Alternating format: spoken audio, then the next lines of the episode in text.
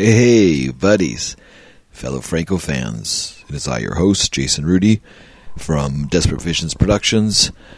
You know the rest, Sacramento-based filmmaking company that I run. Blah, blah, blah. Editing Lady Hyde, editing Emmanuel in Sin City, and writing two other films, and actually writing more and doing a lot of other stuff. So, But, uh, yeah, enough about me. We're here for the king, Mister Jess Franco. And uh, this is episode fifty-six, film number fifty-six from Jess Franco. And that film is The Hot Nights of Linda. Which is weird because uh, it should be more The Hot Nights of Olivia, you know, because that's Lina Romay's character in this. But, yeah, Hot Nights of Linda. Um, and let's see. Original theatrical. It's uh, France and Italy production, nineteen seventy-three slash seventy-four. Uh, you'll hear why. There's two dates. Uh, original theatrical title and country of origin. Um, the France theatrical, the French French theatrical hardcore title is uh, Les Nuits Brûlantes de Linda. Uh, the Italian theatrical is uh, Happiness and Sin. Uh, La facilita nel piccato. Alternative titles. Uh, the alternative theatrical English language title is But Who Raped Linda. Uh, French softcore re-releases But Who Raped Linda? Solitary Pleasure. Uh, Me que donne voler Linda. Uh, Plaisir solitaire. Uh, let's see. French alternative theatrical Linda Pez de Six. Uh, Spanish Forbidden Room, Habitación Prohibida, um, French video cover The Hot Nights, Les Nuits Brûlantes, uh, Caresses de Chattes, French alternative theatrical Pussy Caresses, Caresses de Chasse. That's one that Eric and I laugh about later on. Uh, French alternative theatrical. Uh, Come With Me, My Blonde Emmanuel. That's cool. Um, Come Closer, Blonde Emmanuel, Prince titles. Uh, let's see, also front page, uh, Violation of Linda, okay. And then, um, let's see, bah, bah, bah, bah, bah, Who Raped Linda, Linda House of Sin, okay. Uh, production companies, Euroscene out of Paris, Parva Cinematografica out of Rome, theatrical distributors, uh, Euroscene out of Paris, and we have um, Koala Cinematografica out of Rome. All right, so timeline on this. Of course, we get all facts and uh, stats from Murderous Passions by Mister Stephen Thrower, available at all your favorite bookstores. Uh, timeline, uh, Spanish shoot on this, circa around November nineteen seventy-three. Uh, Paris shoot, uh, okay, well, that was the Spanish shoot, and the Paris shoot was a few months later, uh, around January twenty-first of nineteen seventy-four. Uh, it got its uh, X granted by the U K under the Erotic Dreams title, and that was uh, September eighteenth, seventy-four, and the French visa issued under the Nuits Brûlantes title of December eighteenth, seventy-four. Then France, uh, Les Nuits Brûlantes version, April twenty-sixth, seventy-five, and Italy, uh, Turin again, always plays there usually. Uh, the La Felicita version, January thirtieth, nineteen seventy-nine, six, four years later. Uh, theatrical running times, okay. The French version, Les Nuits Brûlantes de Linda, seventy-nine minutes. Italy, the La Felicita nel piccato, seventy-nine minutes as well. And the export version, uh, But Who Raped Linda, is eighty minutes. Uh, cast on this, Alice Arno as Marie-France Bertrand, Lina Romay as Olivia Radeck, uh, French version Olivia Steiner, Paul Muller, uh, Paul Radeck, French uh, Mister Steiner, uh, Pierre Taulou plays Abdul, Radeck's servant, uh, Richard Deconnect, a k a. Bigotini, plays uh, Bigotini, the inter- in the employment agency boss, private investigator, two roles, uh, Catherine Lefèvre, Lefèvre plays the photojournalist. Uh, Angelo Bassi is credited on screen but not visible in any available prints. Uh, Giuseppe Mattei as James Harris plays Lorna's lover. Uncredited on this is uh, Verónica Llimerá as Linda Radeck, uh, or Linda Steiner in the French version. Uh, Monica Swim as Lorna Radeck, or Lorna Steiner in the French version. Credits: director Jess Franco, screenplay and adaptation A L Mero, comma, G F Riccolini Passeri. Uh, director of photography Gerard Bessode, music by Ian Weira as Ian Wind and Charles Gordinier, producer Daniel Lesueur. Uh, let's see. Okay, uh, production manager Marcus Lesueur. Uh, production, okay. Cameraman Max Le Chevalier. Um, and, okay, it looks pretty good. All right, uh, so we have quite a bit here. All right, uh, production notes. Sometime between late November seventy-three and January seventy-four on Spanish locations between Orihuela and Alicante, Franco shot material for three films. Uh, Les Nuits Brûlantes de Linda, Uh, Kiss Me Killer, and um, Tender and Perverse Emmanuel. All three then required further shooting in Paris in February or March of seventy-four, with the addition of Female Vampire and one more film, uh, Exorcism, or Les Nuits. This could be, well, be the period to which Franco alluded to in a seventy-five interview with Sex Star System, in which he claimed to have worked on five films simultaneously. Uh, review. The Hot Nights of Linda is one of Franco's most claustrophobic films, carrying with it a sense of sheer, stifling pressure. It's not exactly fun, but if you don't mind letting Franco hold a pillow over your face for eighty minutes, you should really seek this one out. Uh, specifically uneventful but choked with suppressed darkness, it's a troublesome movie that falls just short of greatness, but nevertheless lingers in the mind like a traumatic memory that won't fade away. Morbidity is the keynote, established straight away during the Parisian credit sequence in which Marie-France, Alice Arno, walks by the scene. An attractive young woman, she has just secured a well-placed job as governess for a rich household, but as she heads home along the city streets on a drizzly afternoon, gray skies transform the romance of Paris into a parade of rain-soaked murkiness. If this is the city of lovers, they just signed a suicide pact and jumped off the Pont Neuf. Things sink even further into gloom with the introduction of Paul Radeck, Marie-France's new employer, an embittered patriarch lost in a mire of self-pitying neurosis. Cuckolded by his wife some time ago, he repeatedly returns to the now disused bedroom in which his wife committed her betrayal. As the film gives up its secrets, we realize that Radeck is the agent of his own misery, having murdered his wife to avenge dishonor. Bereft of love, he fights a bitter regard action, playing the angry father to two teenage girls, one of whom was adopted after the death of a relative, and the other possibly heired by another man. Despite his pain, it's near impossible to sympathize with him. He's a blustering Arthurian, symbolically castrated, trying to govern what's left of his household with pathetic displays of temper. No love or sentiment can enter his world except for a necrophiliac obsession with his dead wife, which he mistakes for remorse. He is one of Franco's most damned creations. The Radeck house, as one would expect in a Franco film, is perched by the ocean, overlooking a beautiful coastline, but while the exterior is a glorious Mediterranean sun trap, the gloom of the interior dominates. Like a drug fiend hiding from daylight behind blinds and drawn curtains, Radeck shuns the fresh air. Scenes of Olivia sunbathing on the balcony, or Linda being taken for a outing by the sea, come and go very quickly. Edgar Allan Poe would have recognized this decadent, morbid household within which a murderous secret, a brutal patriarch, and several varieties of sexual dysfunction fester. Incest, in the literal sense, is not depicted. Radeck is tricked into kissing Olivia, but the film is still a curdling vision of familiar implosion. Franco conjures this in a setting that could have seemed warm and modern and comfortable, but instead he achieves a malign transformation, turning a beautiful holiday home into a domain of sickness and shadow. Entering the chamber of horror, Marie-France is alternately virtuous and haughty. She's sweet and nurturing with Olivia and Linda, but takes a snooty dislike to simple-minded Cerberus Abdul, gratuitously whacking him in the face and pushing him around.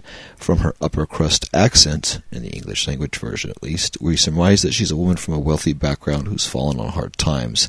No doubt she regards the handyman as an awkward reminder of her now relatively menial status.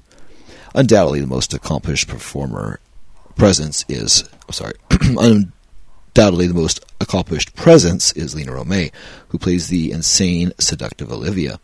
The Hot Nights of Linda is a highlight of her first year as Franco's muse, a runner-up only to Female Vampire. Facing off against Arno's posh blonde, Romay's eyes flash with obscure threat and a cold, displaced amusement, hostility and seductiveness intermingled. Olivia is indolent, narcissistic, and immoral.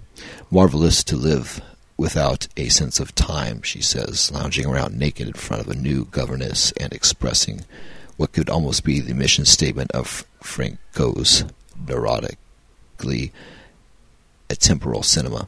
She is the dark heart of the film, her erotic fixations generating her sensual steam that the House of Radeck tries to suppress, leading to an explosion of violence and abhorrent behavior. She claims to be a virgin, announcing, "If only," uh, announcing, "I only make love by myself," and mentions a dream lover who creates a horrible pain at the same time a deep, satisfying pleasure.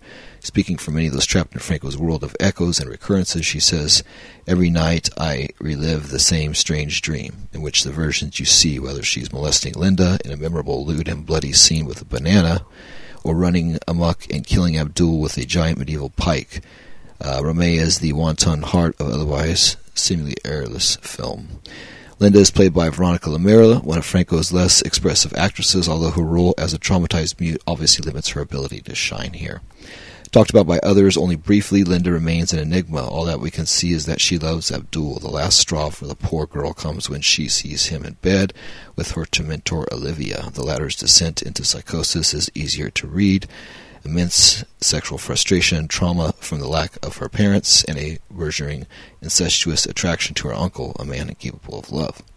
Structurally, the end folds back to the beginning, and all is not what it seemed. The book Marie-France was reading at the start turned out to be a potboiler called But Who Raped Linda, the original English language title of the film. It seems events at the Radeck house was just a dream experienced by Marie-France after she fell asleep reading a lurid paperback. In classic Twilight Zone style, the doorbell rings and the agent appears, ready to take her to her new job at the Radecks. If the majority of what we've seen occurs in Marie-France's troubled mind, we can now make sense of the actions that seemed random and unmotivated, such as her slapping Abdul for no reason on the briefest of acquaintances. In dreams, such as impulsive actions are commonplace. Note, too, that Olivia's bedroom is just a redressed version of Marie-France's apartment. The wallpaper is the same, and a distinctive shelving unit behind the headboard has been concealed with a carefully arranged piece of fabric. An intentional dream echoes of Marie-France's real-life bedroom, or an expense demanded by the hasty shooting schedule. Let's be generous and say both. With this in mind, one dutifully begins to reconsider the film as a revelation of the dreamer, except there's really nowhere to go back with such reading. We scarcely see anything of Marie-France in her waking life. She applies for a job, goes home in the rain, reads paperback, so any attempt at psychological approach is mere shadow play. If the Radecks are the Marie-France's inventions, she clearly has her own incestuous issues to deal with, but beyond noting this and using the dream to explain a few offbeat reactions, there's little to be gained. Perhaps Franco is proposing himself as the analytical subject, a dreamer deprived by pulp fiction. There is another possibility that the circularity is just a cheap script device, in which case the film is a shaggy dog story brought to a convenient conclusion by a massive cliche. It has to be said that The Hot Nights of Linda lacks something. Some degree of bite or focus, a memorable set piece, or a dominant image of horror. You never really seem to find it. It has no real center, no hub around which it turns. On the other hand, it's probably the sense of lack, a mute yes, forceful absence that underpins the story's disturbed atmosphere. It's a determinedly opaque, rather mysterious film, not so much a nightmare, more of a sort of a purgatorial daydream where none of the narrative details such as Radeck's mem- mi- miserable marriage or Olivia's thwarted passions, seem to account for the unsettling effect. The forward thrust of narrative, never one of Franco's strong suits, is at a virtual standstill, which means that the hardcore sex in the original version, especially the bloody banana scene, earns its place because it enlivens the film rather than detracts from it. That's true. We need the gynecological extremity to give the otherwise free-floating unease some point of coalescence. There is, I have to say, something very odd about this film. I've seen it many times, and on each occasion I've been tempted to dismiss it with faint praise. And yet, I hesitate to write it off. It stays in my mind for days. It's as if there's a hidden door in the architecture of the film, just at the edge of your visions, with a secret room beyond, the haunted air of which keeps drifting through your mind as you watch. The Hot Nights of Linda is a problematic effort, which is nonetheless a prime carrier for that strange viral life form we call the Franco magic. At first glance, it's just a film about faintly pervy goings-on in a beach house run by taciturn patriarchs, yet there's a rattle of pure Franco madness creeping between the walls. I would entirely understand a skeptic's doubts after reading all these cavats. For those who have already developed a taste for the hard stuff, the cracked vessel of Hot Nights of Linda contain a neat dose of that inimitable Franco liquor. All right, now let's see. Cast and crew. As the book jumps away from me, let's see who we got in this film here. Pierre Taulou made his first appearance for Franco in The Hot Nights of Linda, uh, Tender and Perverse Emmanuel, and Kiss Me Killer, before going on to significant roles in Exorcism and Midnight Party.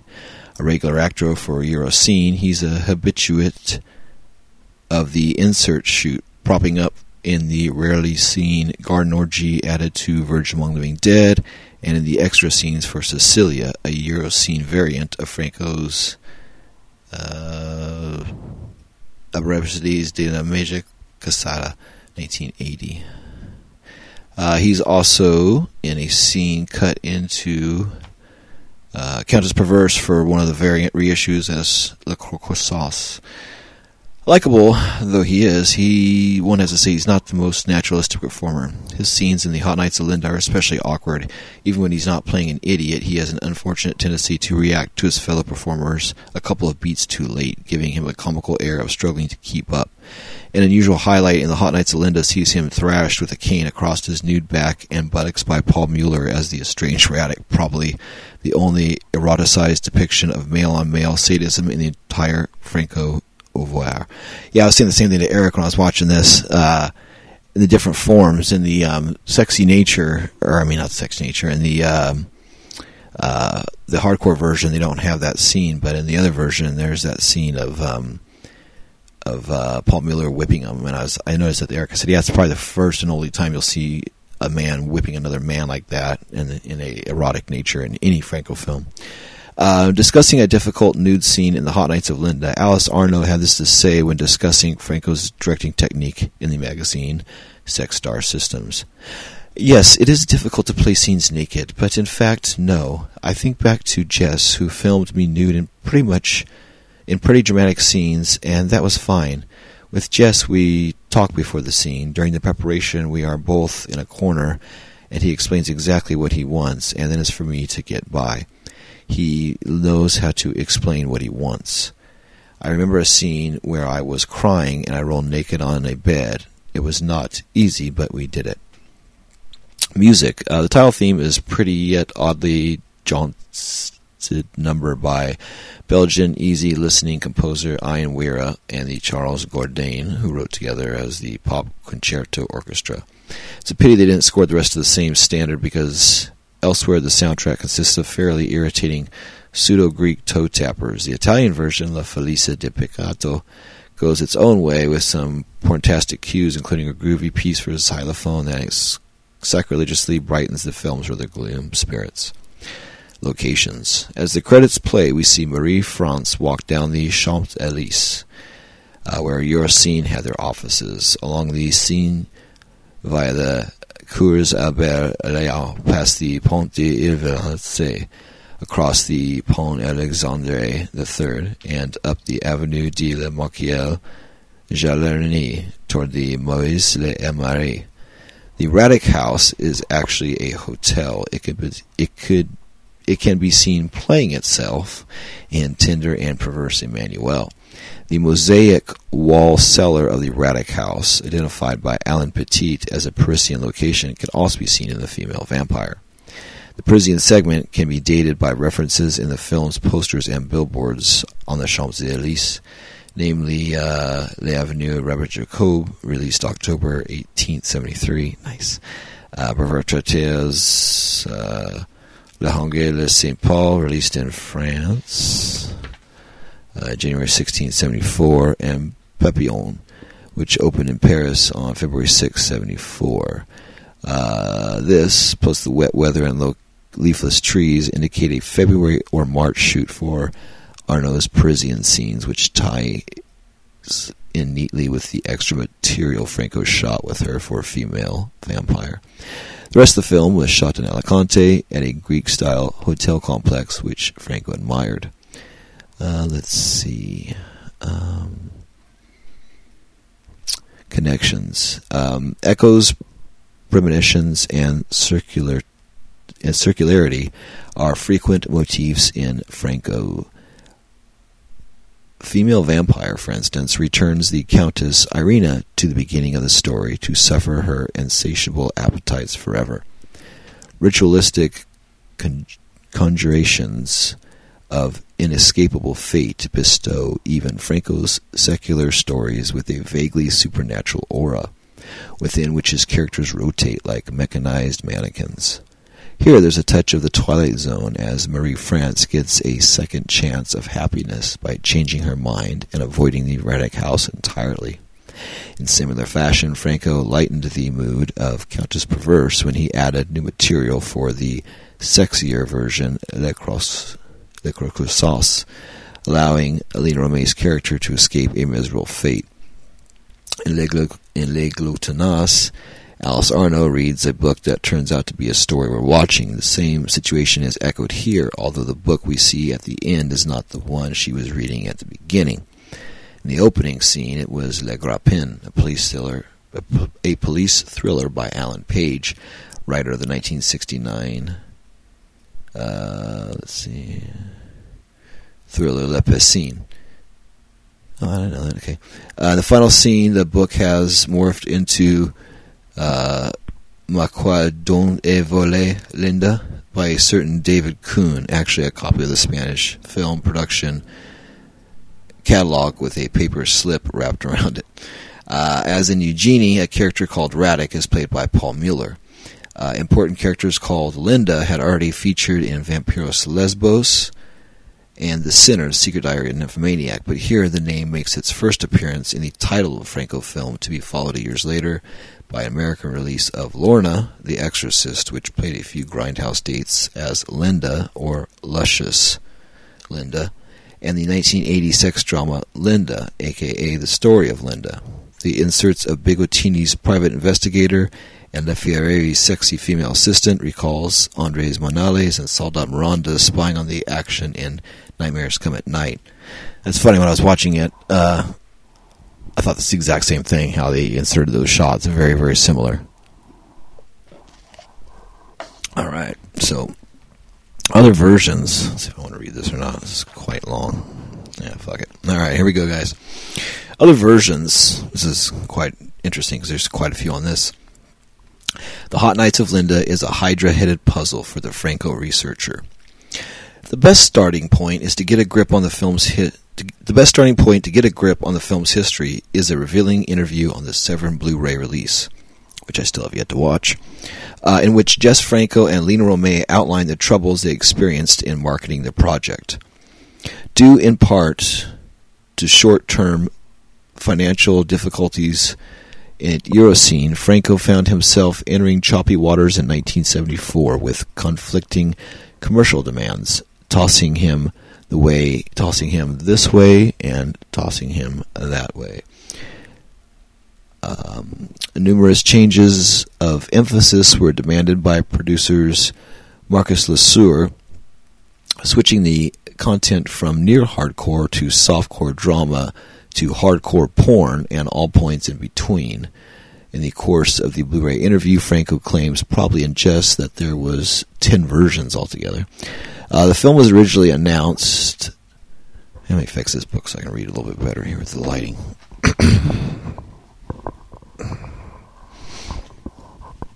All right. The film was originally announced to the magazine Sex Star Systems as Stroking the Pussy, Caresses de Chattes, but the title was immediately refused by the French censor. According to Franco, it was first screened instead as Les Nuits Brûlantes de Linda in a hard, softcore version shown by the Lesueurs at a film market in Holland or somewhere. The film was, to use Franco's description, essentially nasty in tone, and at this stage, according to Romay, was solely about the Radeck household with no wraparound or cutaway elements. Um, note, such a version has yet to turn up on video, D V D, or Blu-ray. Worried that the film was too strong for general release, Marcus Lesueur convinced Jess to create another, softer version, title unknown. The erotic scenes were trimmed, and additional wraparound scenes with Alice Arno were shot, reconfiguring the tale as merely her character's bad dream, bearing in mind the involvement of Italian co-producers Parva Cinematografica. The move was also no doubt intended to exploit Arno's popularity at the Italian box office. Note, this version too has yet to surface on video, D V D, or Blu-ray. Still unsatisfied, Lesueur demanded yet another version. Hence, a comic subplot was filmed involving a private investigator and his photographer, played by Bigotini and Catherine Lefèvre. The resulting variant, uh, But Who Raped Linda, is one of two versions we can see today. It forms the basis for the Italian release and the English language cut, But Who Raped Linda, the latter of which can be found on Disc one of the Severn Blu-ray cut, or Severn Blu-ray set. Uh, the comedy footage means that Bigotini appears as two completely different characters. Marie-France is employment again, and the private eye in the comedy subplot. But never mind, all can be explained. He's one person in the dream, another in reality. In La facilita nel piccato, the dialogue was dubbed into Italian, of course, and a few music cues were changed, but the story edit remained the same as But Who Raped Linda. Curiously, sometime later, the Italian print was redubbed with the English track recorded for But Who Raped Linda to create a second English-language export variant, Erotic Dreams. Structurally, this is But Who Raped Linda in all but name, except that it includes, bizarrely, the Italian secondo tempo interval card. Um, this version was probably made in Italy without recourse to the French elements. Perhaps it was produced without Euroscene's knowledge. And we're still not finished with this tale. Fishing for more success in the porno market, Euroscene performed a volte-face and asked Franco for another variant, stronger this time, with phenomenal fortitude. Franco agreed and shot new hardcore sex scenes featuring Lina and two unidentified performers, male and female. The resulting hard version, featuring Romay filleting an erect penis and receiving it vaginally, plus lots more cunnilingus and masturbation, reused the earlier title, Les Nuits Brûlantes de Linda, saw theatrical and video release in France, and today can be found in a shonky video age transfer on the triple disc Severn Blu-ray. That's the version I saw. Uh, if you're willing to cope with some really poor image quality, it's well worth the effort to watch this cut, as it's probably the closest in spirit to the first unavailable version, dispensing with comedy to concentrate on explicit erotica soaked in morbidity. And it's the only way to see the infamous bloody banana sequence, which, judging by the grading of the color photography, many well have been part of the original version, which is funny because it means the question of But Who Raped Linda is now only consequently answered in a version that doesn't ask. How very Jess Franco. Spanish Video Box calls the film Habitación Prohibida, but features the English-language title But Who Raped Linda on screen. Euroscene's website lists the film as Savage Girls, with poster art for yet another retitling, Les Petites Filles Savages. It also lists different character actors, uh, character names. Radeck becomes Van Beck, Marie-France becomes Emmanuel, Olivia becomes Lucia, uh, Linda becomes Eugenia, and Abdul becomes Igor. Note, a Greek video released by Finos Films called Savage Girls is a non-Franco women in prison film. All right, we've got all that. I know, quite a bit. Well, always with Franco films, there's always multiple cuts and different versions and that. And this is a good example of that. So I figured it was worth the time to read and, and to uh, share that knowledge. So, all right, well, uh, after this you'll hear bumper music, of course, and then you'll hear the review by Eric and myself on uh, the Bloody Banana version of it. Uh, we also kind of watched some of the uh, other scenes of the other version, because it is totally different. He shot some of the scenes. And it's, it's kind of cool to watch both of them, because uh, in the comedy kind of version, the less explicit scenes are filmed differently, and there's different dialogue in that with Lina and Alice, and it does kind of fill in the thing. It'd be kind of cool to make a supreme cut with some of those scenes and add them together. I mean, they would repeat some of the stuff and change some things, but it'd be cool as a complete version, because it does actually complete it the more stuff you see. So, all right. Well, uh, anyway, you know how to find us at uh, franco observer at yahoo dot com. Please download all the episodes, uh, share, subscribe, tell your friends about it. Uh, let us keep building the audience. Um, as I record this, the month of August uh, has had the highest numbers, so thank you very much for that. I sincerely appreciate it. Um, months before we're kind of dipping, so it's cool to see things rise again, like Dracula, rise from the dead. Well, actually, we're never dead, but it's good to get that extra level up. So thank you for leveling up. Let's keep leveling up every month, um, all that good stuff, and I'll keep putting out uh, an episode a week until we go. So let's see how we can do this. So, all right, buenas noches. See you soon. Bye. Hey, hey, what's happening, fellow Franco fans? It is I, your host, Jason Rudy from Desperate Visions Productions, coming to you today from the compounds of Desperate Visions in Sacramento, California.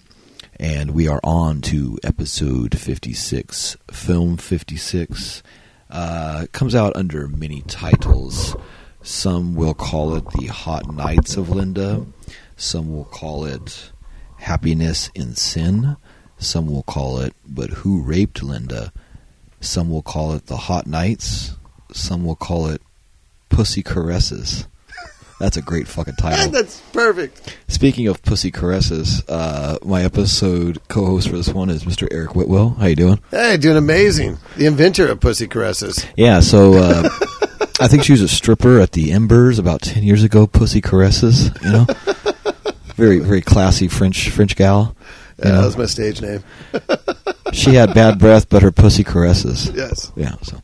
But, uh, yeah, no, this is... Um, very interesting film. Um, actually, it's a pretty short synopsis, which is pretty funny. Um, this is a lot of different versions of this film, which is probably the making of the film is, I wouldn't say more interesting to, to the film, because there is a lot to this film, but we'll go through the synopsis and I'll let you in on what we're about to talk about.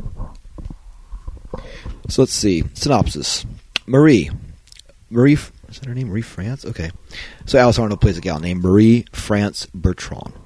Marie-France accepts a job working for overbearing patriarch Paul Radeck, ostensibly to look after his two daughters, the sly and sensually provocative Olivia, and Linda, a disturbed mute.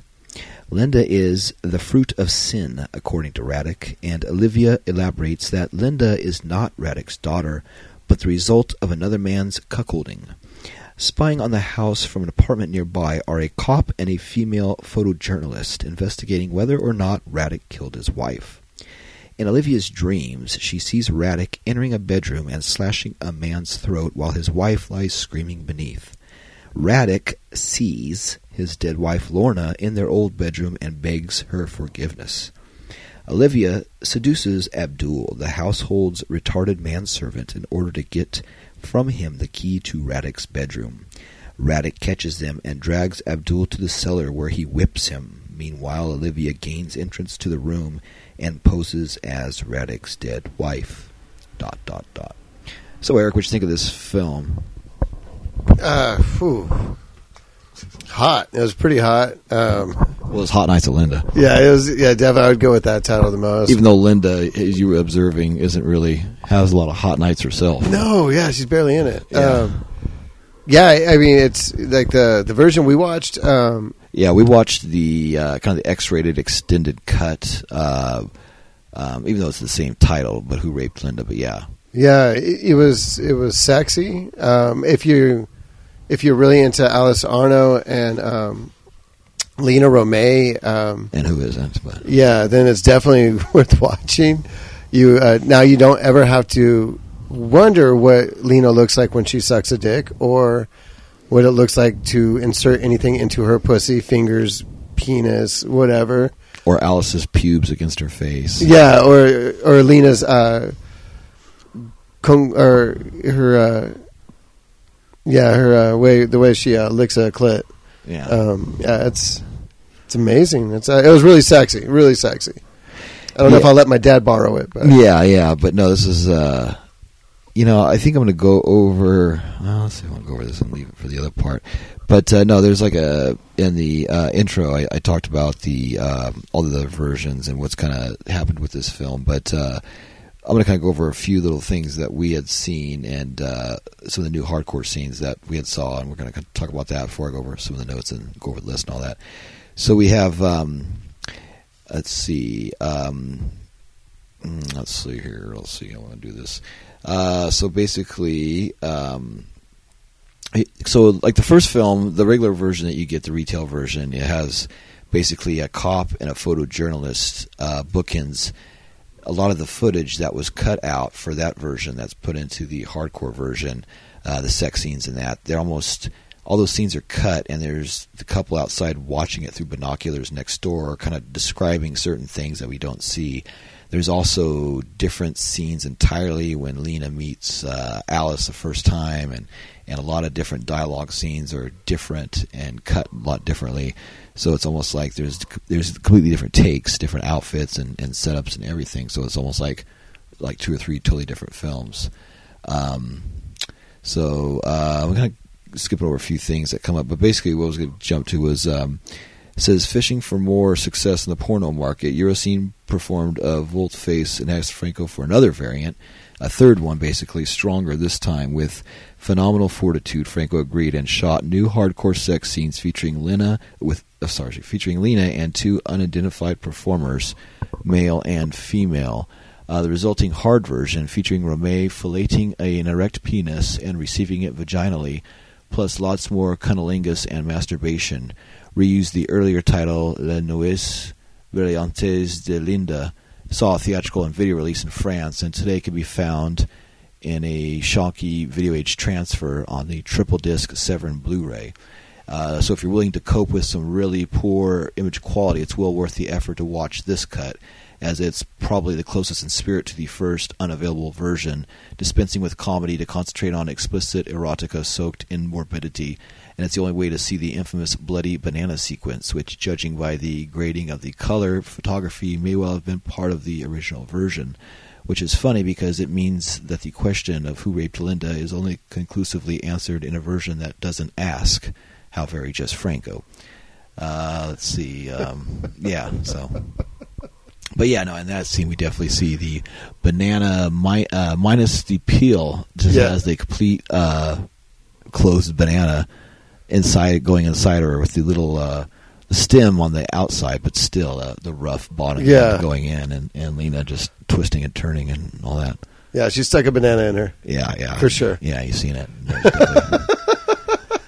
yeah, and this... Uh, You know, I mean, Female Vampire was explicit, but this was quite a bit explicit, I think, more so. Oh, way more yeah, so. Yeah, yeah this yeah. was like, tri- this had triple X in it. Yeah, and basically, the, you know, like, you've watched that hard version, it's basically Lina and Alice just fucking four or five times in every version. Sides. Beautiful. And yeah, it's, it's you know. Um, but like I said, the video quality was pretty poor, you know, and, and watching back the retail version, the, the regular version, you could see see it a lot better in detail and such and that, you know. Um, but I was laughing because uh, one thing is uh, Franco's credit on the um, the softer version. He's the credit is the director is Madeline Quinquandon, and that's fucking the weirdest credit I ever heard for Jess Franco. You know, because he's also on here as uh, Richard Deconnect too. But yeah, that's, yeah, that's a whole fucking dumb one. I'm curious if he even talks about it in the book, but I'll figure that out later. All right, well, let's go ahead and knock this list out. Cause right. There's quite a bit, I think, a list on this one. Uh, number one, Body of Water, yes. yes. Um, Sailboat and Boats, I think I saw one on the clearer version, so I'm going to go ahead and say yes on one okay. of those. Four Palm Trees, yes. Uh, jungle Sound Effects, no. not really. Uh, chained Up Person, yes, the guy. Actually yeah. chained up and whipped by Paul Muller, so that's weird. You have a naked guy getting chained and, and whipped by another guy. Uh, dance sequence on stage, stripping, no, yeah. no, no, stripping and dancing. Club scenes, dancing, no. Yeah. Jazz music, yes, really actually cool jazz music. Um, excessive zooms, maybe. This has a little more zoom happy than the last film. Well, there was, yeah, no, there was, because yeah. her writhing around, he constantly was going oh, into yeah. her, her right. vagina. Like, yeah, and really. Like he got real excited, and he kept zooming in as close as he can. And, yeah, yeah, yeah. Yeah. Which leads to number eleven, out of focus shots, yes. Yes. Yeah, a lot of that. Yes, yes. Uh, twelve mirror shots. There's actually some really cool mirror shots yeah. in this, at least four or five that we counted, especially on the other version. You see a lot more, too. Uh, mind control theme. No, I'm... Not mind control. I mean, uh, Paul Muller was controlled by his obsession and his mind from his dead wife and that and that thing. And, uh, and it's something we forgot to mention last film is like fear, desire. I'd say this is probably desire. Yes. Because he yes. has the desire of his ex-wife. And even though... Uh, You know, and the last film thing, uh, Pierre Taulou was fear. He was like fear of yeah. seeing the dead man, you know, and uh, yeah, that yeah, that had fear and desire because they were desired the will and desired the money, but they all feared the, the death stalker guy, you know. Yeah. But yeah, this is definitely desire all the way. You were just talking about Night of the Skull, right? Night of the Skull, yeah, yeah, yeah. yeah. Okay. The last the last film, and then now this one, uh, fifty-six is probably more desire than yeah, definitely desire, one. definitely. Uh, so let's see, number fourteen, magic tongue scenes. Yes, fuck yeah, dude, yeah. that was amazing. Yeah, Lena's magic tongue goes quite a few places in this film. Yes, yeah, it does the walk-in inside of Alice's uh, coffin. No. But yeah, no, it's it's it's uh, yeah, you see her inside of Alice, you know, down the rabbit hole. You see her in Alice's uh, her tongue go. Where else does it go? And uh, let's see. Yeah, I guess just Alice's. Alice's, yeah, Alice's yeah. woo-woo. Yeah, yeah, that's yeah, pretty much all. One. Yeah, yeah, just Alice, I think, because she doesn't really do anything with Mueller or or the other guy, but she just, yeah. You know. Oh, yeah, and she flicks his dick. She yeah, was, that's like, true. That's true. Tip of yeah, there you go. Yeah, the yeah. Tongue. There's the other one. Yeah, yeah, yeah. yeah, yeah, no, yeah, yeah. Uh, on genitalia, yes. Yeah, yeah. You see her fucking suck on that guy for quite a bit. And we go like, oh, that's sure enough, Lina. There's no cutaway. It's not a body double for sure. Uh, let's see. Okay, so fifteen, red light, yes. You can see it yes. better on the other version, like two or three shots. Uh, sixteen, sheepskin, no. Masturbation with sea item. A lot of ma- lot of masturbation, but no sea items. Yes, I think there was. See, I say there was. What, the claw? No, the the cane. Because oh, yeah, that's right. He got whipped with a cane. Like, Paul Muller took him down and caned him. You're right. He was just tied up. And then she took. She goes, oh, is this your blood? Yeah, no, that's actually a good scene. You're glad you mentioned that, because there's almost yeah. like a, a Marquis de Sade scene that I picked up where... Um, the Abdul the servant's chained up and he's and he's whipped, and she says, oh, I see pain doesn't do anything for you. Like, he didn't enjoy being whipped, but in the past she has. So then she sets him free, and then she gets down and like kneels on this like cobblestone floor, uh, very uncomfortable, and takes this hard like edged fucking cane that he was whipped with, and, and fucking starts masturbating it with herself. Very uncomfortable and kind of a rough sensation. So it's almost like she took that guy's pain. She's like, oh, it doesn't do anything for you. And then she does it to herself yeah. to show that it does do something for her, you know. And, oh, and then nice. she yeah, she goes through that whole sequence, God, which is, it. yeah. It's funny that something's going to be on your shelf for so long you don't know the power. Now you're like, oh, shit, this movie, I can watch this movie now. uh, eighteen fish tank shots, no. No talking parrots, nineteen. twenty credits, or twenty in credits, yes or no.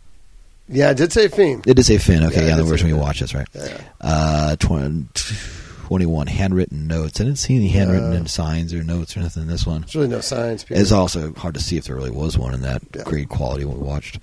Uh, spiral staircase shot, no. no. Uh, twenty-tee, inept cops. No cops at all in no, this film. Except in the funny version that we didn't really watch. Oh, yeah, yeah, you're right. You're but right. we didn't watch that, and they weren't yeah. in the, the other version. But that but that would count for that, because he's, yeah, watching her, like, trying oh, to figure out if he killed his trying wife. Trying to help her over the fence, like going, looking under her dress. And, yeah, yeah, yeah. Bigotini. And then, of course, the new one, number twenty-four, most definitely belly chains, yes. yes. Lena's got a really good belly chain. She's got an ankle chain, too. that she wears, and uh, but but no pussy chains, but yeah, yeah. And I, Alice Arno, I don't think she wears a belly chain in this, but no, she looks great. She's all tanned out and looks very healthy. And both gals look like they got some sun. So yeah, definitely, uh, yeah. Damn son, I know. They got some sun, but unfortunately they didn't get some J sun. So oh, no, god damn it! But yeah, my father's son. She didn't exactly. get my father's son.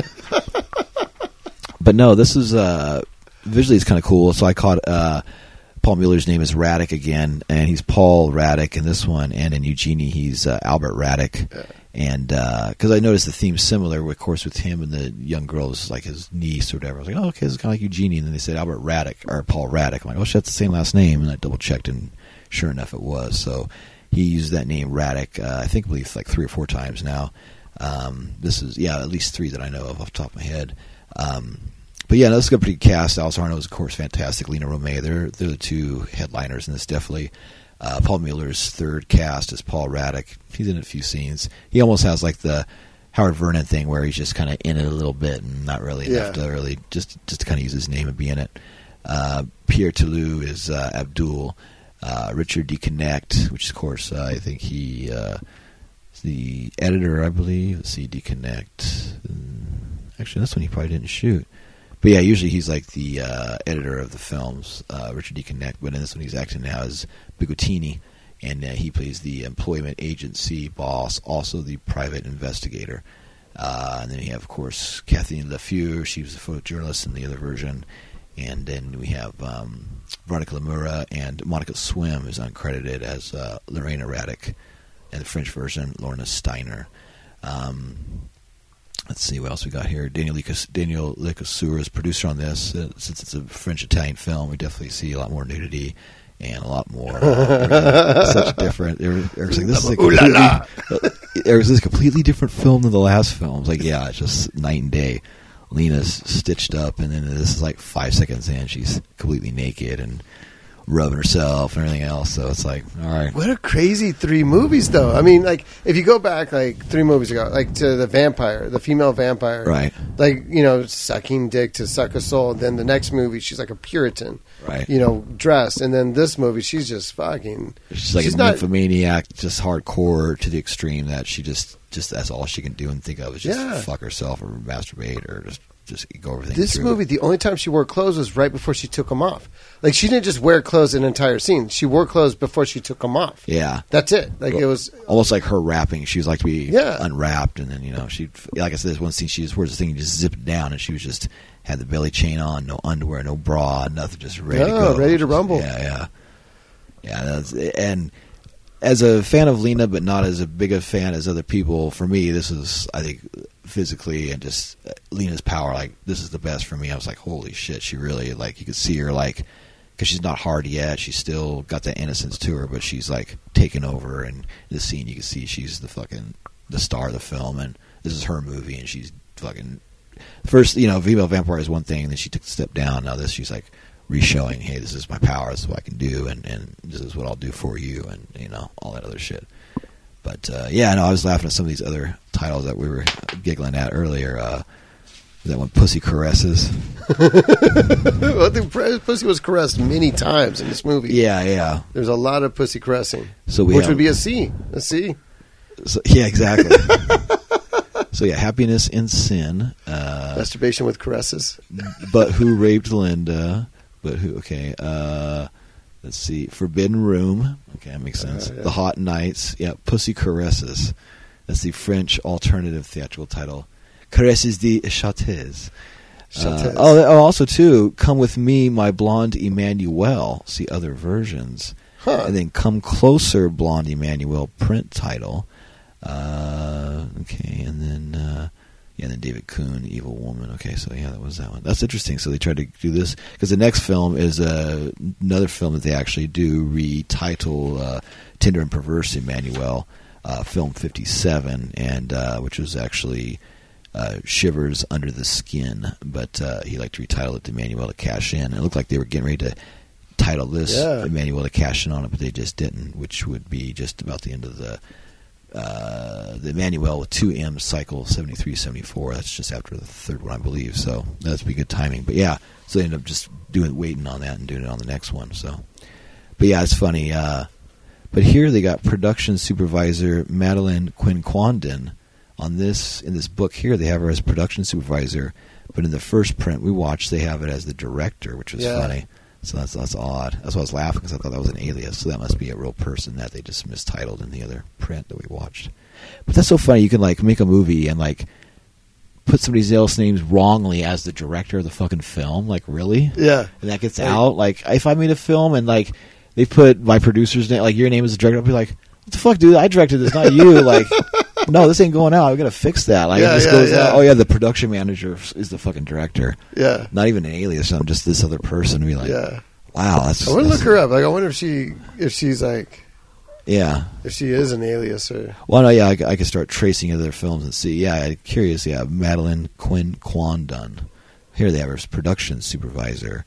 Uh, it's a first-time name, I believe, because that name didn't ring a bell as uh, being in the past things. But, but yeah, it's funny. This this version is uh, quite a few different, like four or five cuts of this film. So it's funny too to see all the different footage he shot, the different takes, and how you can actually kind of watch some of these and see almost a one version, but how it's different takes of it. And it's, I don't know, it kind of fits watching. As we did, watch the X-rated version first and then kind of go through and watch the other one, just skim through on scenes that look different and just see how it plays out. And it kind of fills in some of the other spaces, you know, especially with the sister, Linda, and other stuff that the X-rated version kind of kind of left out, you know. Yeah. Like her death's a lot, fat, it's a lot slower, and you see why she commits suicide and, and other things that the other version kind of leaves out. So, I don't know. But uh, I don't know, is there any other notes or things you want to talk about on this? Or no, we haven't no, talked it, about yet? No, it's just... Uh, Yeah, it's it. It was a sexy movie. Um, thing that kind of cracked me up a little bit in the beginning was when she's uh, applying at the, the agency. Oh yeah, and uh, he's like, you know, no one's looking for a secretary, and she goes, well, I'm a nurse. And then afterwards, he's like, well, you know, it looks like yours. I wish you would apply for a different position. Yeah, and she's like, well, if morality, blah blah blah. Yeah, she's basically saying that she's that that she's very moral, and her morals don't let her to be a hooker or a prostitute yeah. or anything. And you know? She's like, you know, and he's like. No, I don't, but okay. yeah.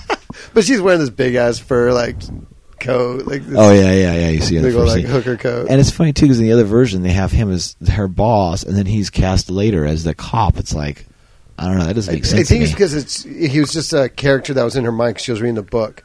So, like, she's oh, used yeah, the you're people right, you're that right, she you're saw right. around her. I forgot like about the, that whole... Yeah, see, I, I already forgot about the whole thing about this film. Yeah. The, oh, reading, this is all reading, a dream. Reading the story in the end is just a dream, and then it ties yeah. in, kind of like the Wizard of Oz type shit, where people that she meets in real life are in her dream, and then she reads the name of the book. It's the movie that she's in, and so... Yeah, I don't know. That's, that's funny. I already, I already kind of forgot about that, because I always, always wash that part out of my brain when those cop-out endings, you know?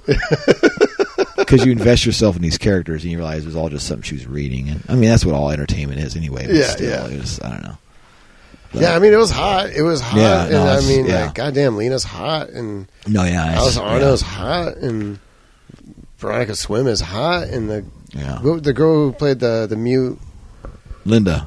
Who played Linda. She's hot. Yeah, yeah, yeah. Like, it's, yeah, no, it was pretty hot. Yeah, no, it was, yeah. And then, uh, yeah. And then, uh. And Paul Muller. Did very well in his role with yeah. the, the back of the neck killing. And Monica Swim's almost dressed as she was the female vampire with the cool, like, the uh, princess dress and then the, the cool necklace and stuff where she's, like, the really, really regal. And yeah. knowing Franco's probably the same outfit, they just carried it over to the next yeah. film, you know.